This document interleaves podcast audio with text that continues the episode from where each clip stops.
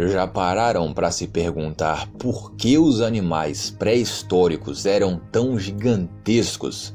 Até mesmo no caso dos mamíferos, nós, seres humanos e todos os outros mamíferos, temos dificuldade com essa coisa de gigantismo, porque precisamos manter a temperatura interior do nosso corpo na medida certa, senão adoecemos.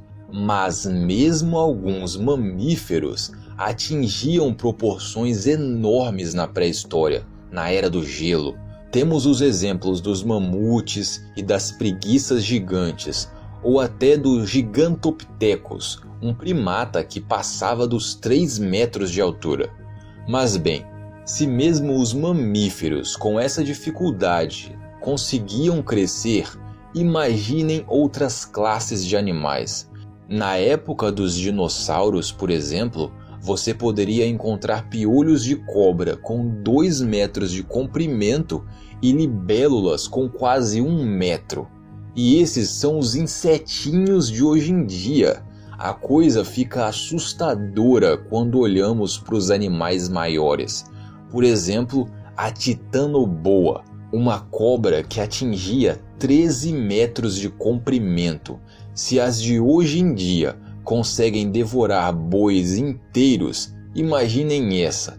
Infelizmente por um lado, mas felizmente por outro, ela foi extinta há milhões de anos atrás. E enfim, não tem como falar desse gigantismo todo sem lembrar deles, os próprios, os dinossauros. O famoso Tiranossauro Rex conseguia atingir até 6 metros de altura, mas na minha opinião, o destaque vai para aqueles dinossauros pescoçudos que atingiam de 40 a 60 metros da ponta da cauda até a cabeça, possibilitando que eles se alimentassem das folhas das árvores mais altas. Mas por que a natureza possibilitava que esses animais crescessem tanto? O que tinha de diferente naquela época? A resposta é bem simples: recursos exigidos para o funcionamento e desenvolvimento biológico eram muito mais abundantes naquela época.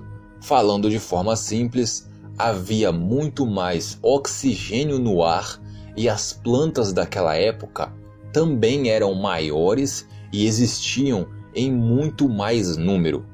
Isso favorecia principalmente os insetos e os dinossauros, mas óbvio que os próprios fatores da natureza, as leis da física, digamos assim, uma hora começaram a impedir que essas criaturas crescessem desenfreadamente, continuassem crescendo. Afinal, quanto maior um corpo, apesar de ficar mais forte também, mais difícil fica de sustentar esse corpo. Apesar dos dinossauros se adaptarem bastante ao gigantismo, uma hora eles pararam de crescer por causa desse peso todo. Mas aí, adivinhem, na água, esse peso todo do corpo não dificultava tanto quanto na terra.